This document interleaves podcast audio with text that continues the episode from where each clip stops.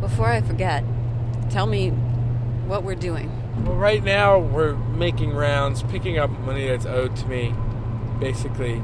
So I was driving around the Northeast recently with this marijuana dealer. Do you like make a big effort not to speed because you're Yeah. kind of pulling past cars while we talk? Am I? Am I speeding? It's hard not to go fast in such a fast car. No drug dealer wants to get pulled over for speeding, right? But he says he always drives a fast car, just in case he needs to get away. Like this one time he had drugs with him and a cop tried to pull him over. We let him get behind us. We wait for the guy to open the door. The second he opened the door and put his foot down and got by the front tire, I hit the gas. I get go. I went down.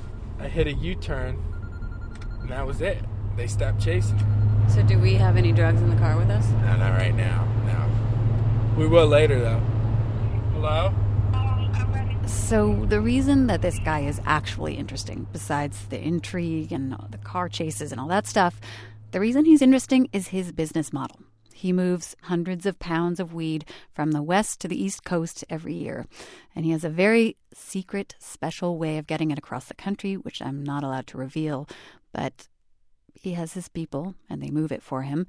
And whenever he needs more, he gets another shipment, has it delivered to the retailers he sells to. And all that driving he does is mostly to collect the cash he's owed. This is all something he got into before he even turned 20. coming from the East Coast and growing up here my whole life, when you wanted to get bud, it was always an adventure, basically. And when I went out to California, not only was it not a problem to find bud, you could find the best bud you've ever seen in your life for cheaper than the normal stuff you used to get at home. And it was like you'd have to be an idiot to not see the opportunity in the business. It costed like $250 an ounce 225 and I could take it back to the East Coast and sell it for $450 fast. Like it clicked. We're calling this kid Jim, by the way. He started his wholesale business almost a decade ago, and he's only in his mid 20s now. So, are you operating a small business or a big business? If you if you think about how many people I deal with, then no, it'd be a small business. But if you think about my margin of cash and my profit, I would say it'd be a bigger business, I guess. So, what is that margin? Like last year I did like 300k. What do you do with the money? I bury it in the woods. And I remember where I buried it. Hope I don't forget.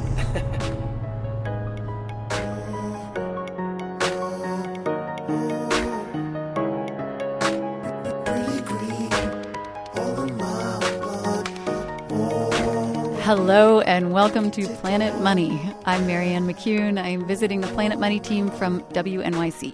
And I'm Adam Davidson. And today, Marianne, finally, we have your deep dive into the pot business. You've been you've been coming to work, sometimes a little bit late, telling us you've been studying every aspect of the marijuana industry. I notice sometimes you have these little Dorito stains on your pants, and you've been telling us fascinating lessons about the marijuana business people you've met along the way. And for me, it's been particularly interesting how this illegal market, at least here in New York, this illegal market has so many lessons for just regular legitimate industries as well. Yeah, I mean, take that guy Jim that we were just hearing from. He's he's a classic young entrepreneur. He realized that importing marijuana from California that was a great way to provide a superior product to East Coasters. He did a lot of voluntary market research back in his teens, and he says that back then most of the stuff he encountered was from Mexico. It's like you'd get this stuff and it would all be flat and it'd be seedy and moldy because it, you know, it was squished down and saran wrapped into kilos, whatever. And then you have this stuff coming from California that when you smoke it, it tastes good. It doesn't make you burn your throat. If you'd hit it like three, four times, you'd be toasted. Done. You didn't need any more. Hello? What'd you bring us to the house? Babe. Why did you bring us to the house? Who's that? say you was gonna- That is his wife on the phone. She was actually totally furious at him for bringing me to their house that morning. She was not at all on board with the idea that he was talking to a reporter. Tell you I'm bringing somebody to the Anyway, Jim says that when he started finding ways to get that high grade stuff from California across the country, he became the most popular guy on the East Coast. This was like the mid 2000s now. That's when selling bud was so easy. There was no competition. It was like people would come see the stuff. It wasn't how much they wanted; it was how much money they had in their pocket because they were going to spend it all because they knew they'd never seen this before. So a lot of people are picking up on Jim's business model now, and there's this strange seeming thing driving it. So you just did this great story for WNYC. We worked on it here at Planet Money. It's actually going to air on All Things Considered next week, so podcast listeners get a get a sneak preview here. And it's all about the economics of this strange moment in American history. You know, not that long ago, the entire United States was basically one marijuana market. It was illegal everywhere. And now I did not realize 18 states have legalized pot to some degree or another, Plus the District of Columbia. plus DC.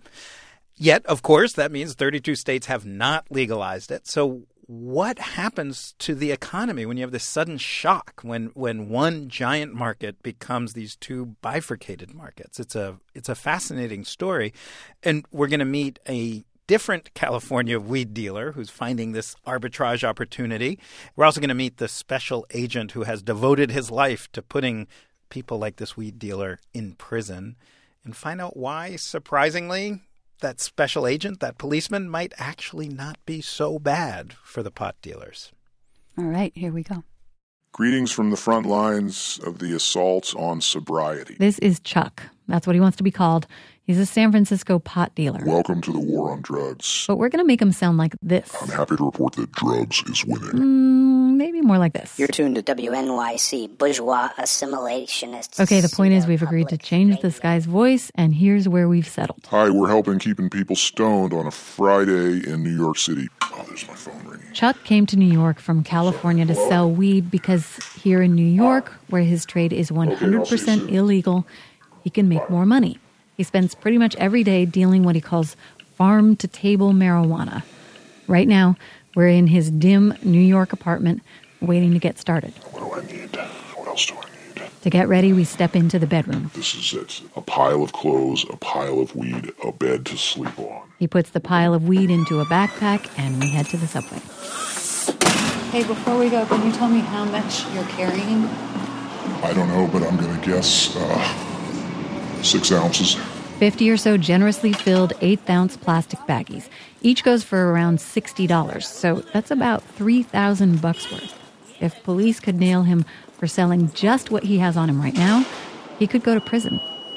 On the way down to the subway platform, we pass right by a cop. I just stroll past nonchalantly. This danger of being caught and jailed, Chuck is choosing this risk.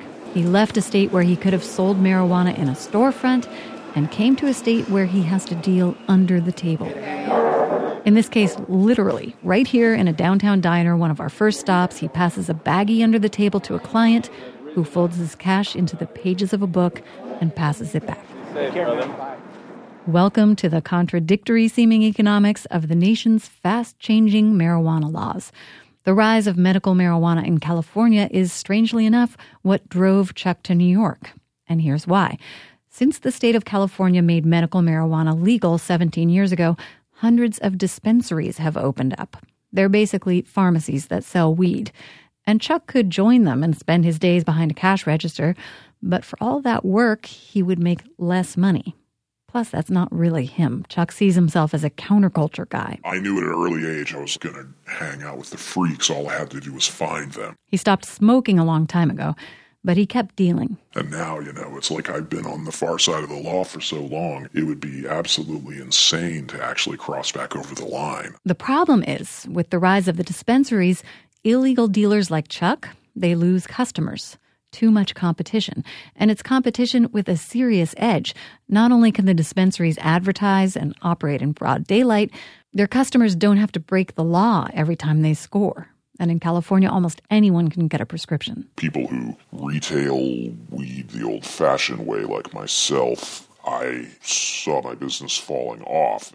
So my idea was okay, why not move to New York where I would probably have success? Chuck said, I'll buy in California and I'll sell it to New Yorkers. A good plan because New Yorkers will pay $60 or more for an eighth ounce of the stuff he sells.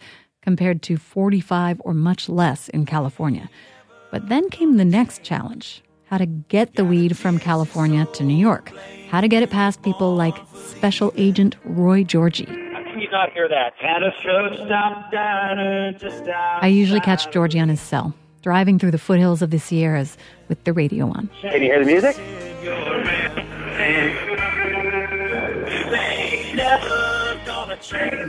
Georgie is with the California Department of Justice, and he and the other guys on his task force spend their time trying to catch and arrest illegal growers and dealers. The money.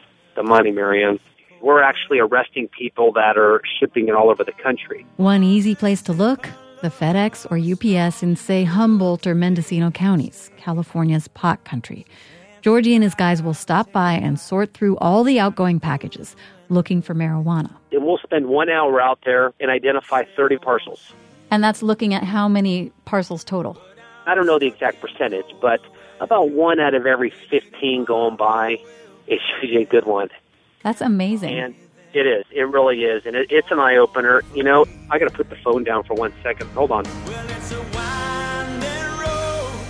California weed has been flowing east for decades. What's new, Georgie says, is all the would be medical marijuana heading out of state. It's what Georgie calls the white boy ranch grows.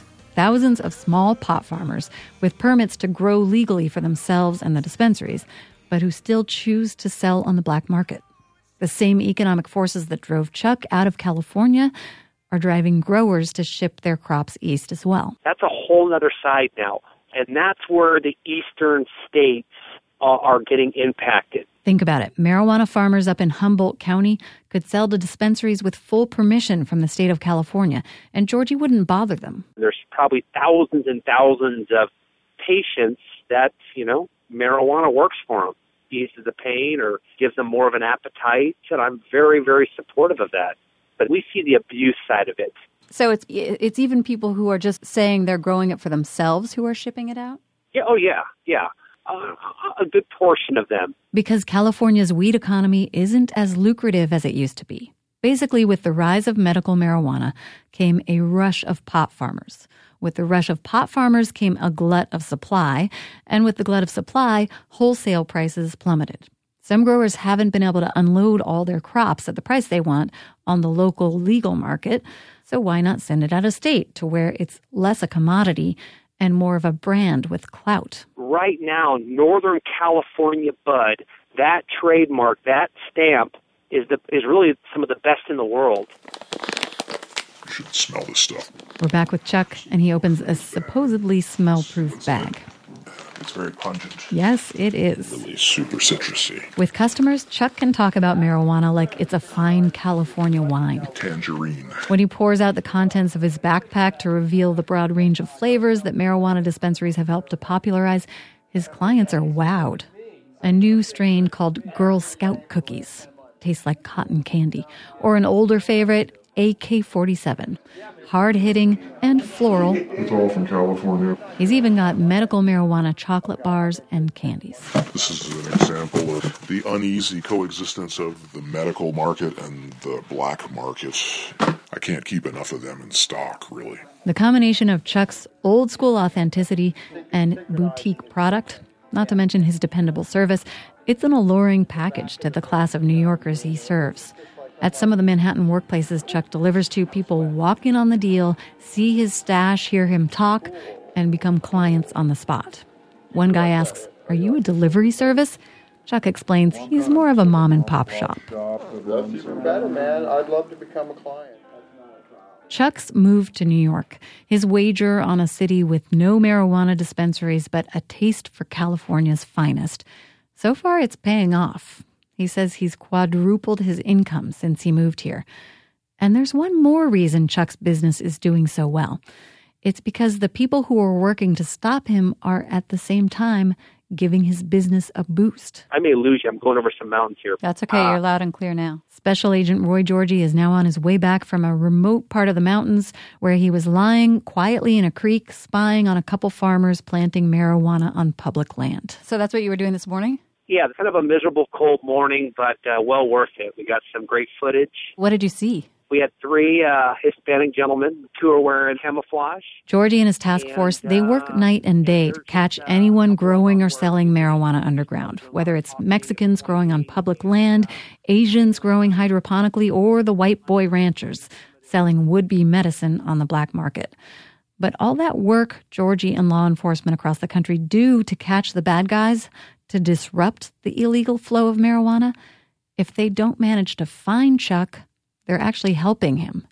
Because the harder they work to stop him, the riskier it is to do his job. And that means Chuck has fewer competitors. He can charge higher prices. Here he is counting a fat wad of bills. Sorry about this. In white Protestant culture, it's considered to be gauche to flash giant wads of money in front of guests, but we'll just do it anyway. There is one more advantage of working in an illegal market. The competitors Chuck does have are kind of hard for his customers to find. There's plenty of weed in New York. There is just an illusion of scarcity, which is part of what I'm capitalizing on. There, Because this is a black market business, there's insufficient information for customers. In economics, it's called information asymmetry. If weed were legal, Chuck's customers could comparison shop. They could look at menus and price lists and choose their vendor. As it is, once they find Chuck, they're likely to stick with him. So, Special Agent Roy Georgie and Chuck. On the surface, they're enemies. But in a way, these two guys can't succeed without each other. Georgie is in some small part inflating Chuck's profits. Chuck, he's helping to keep Georgie employed. Why do you do what you do? Wow. I think it's it's really the overall love for the job. You're doing what you're believing is good for society. If we weren't aggressive in working the level we were working, it would spread from what's going on in Mexico up into California.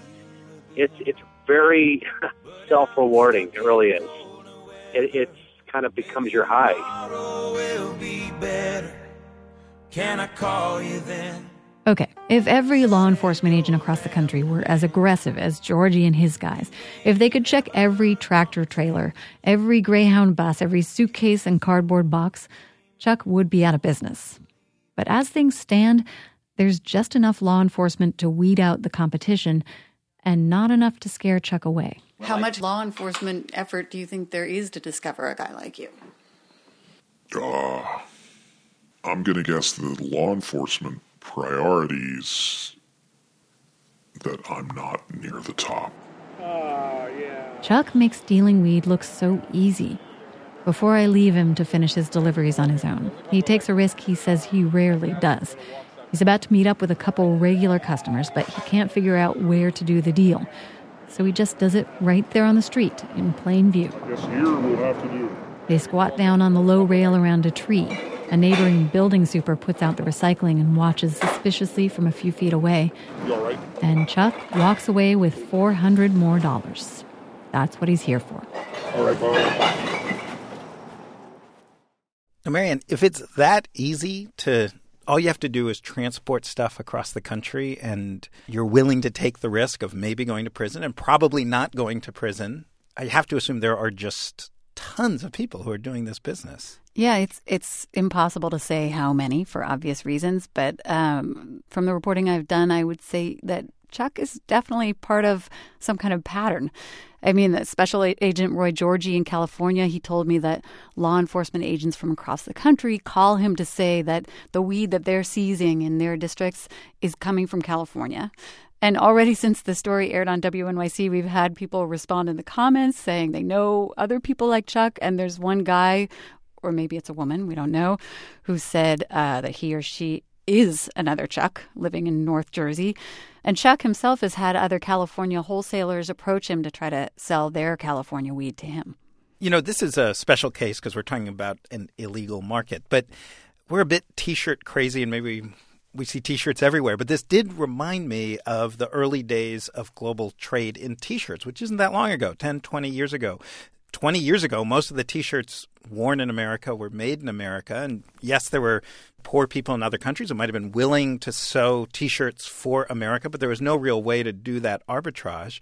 And then in a very short period of time shipping costs fell tariffs fell and suddenly you had this ability to get cheap t-shirts in China or Honduras, bring them to the United States and sell them for much much cheaper. It's that same story of a shock to the system. Exactly, a sudden shock to the system and you see very similar responses. You have wholesalers who are just competing on price, trying to sell as cheaply as possible. You have people like Chuck who become real specialists. I mean, I, I love his connoisseurship about pot. Um, and then I have to assume you're going to eventually have the price falling to the point where people just leave the market altogether. Yeah, and that brings us right back to Jim, that young entrepreneur we were talking to at the beginning he actually told me that he's considering getting out of this business already because the profit margins for California weed, even here on the East Coast, he says now they're shrinking and there are just too many people doing what he's doing now. It's like flooded, it's too much competition. Mean, I used to deal with something where I'd buy it for like $2,000 and be able to sell it for 4000 in a heartbeat, no problem. But now I'll do the same amount of work and come here and only be able to sell it for $3,200, it's like you have to take more risk to say, make the same amount of money. Jim actually talks about trying to get a legitimate loan from a bank to start some kind of regular business. He wants a franchise of some kind. Everybody and their brother knows somebody that made a, a bunch of money selling weed, you know? Like, so you just lost your job, you live in Michigan, you got some family in Northern California, what are you going to do? go out there and grow some weed. Yeah, it makes me think like, do these pot dealers actually want marijuana to be legalized everywhere? Well, as consumers, or at least Jim is still a consumer, he does want it to be legal, and they both think on principle that it should be legal, but as business people, no, no way.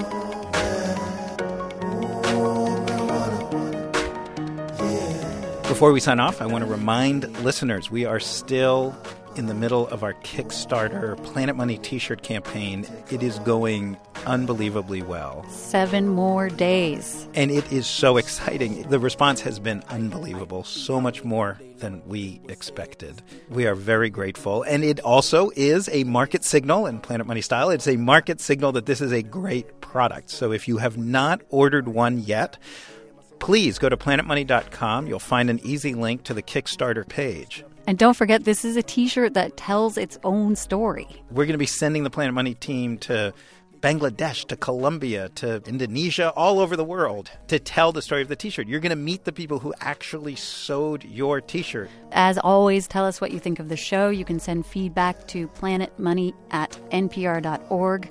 We're also, as always, on Facebook, Twitter. You can also find WNYC's series on marijuana at wnyc.org slash weed. I'm Adam Davidson. I'm Marianne McCune. Thank you for listening.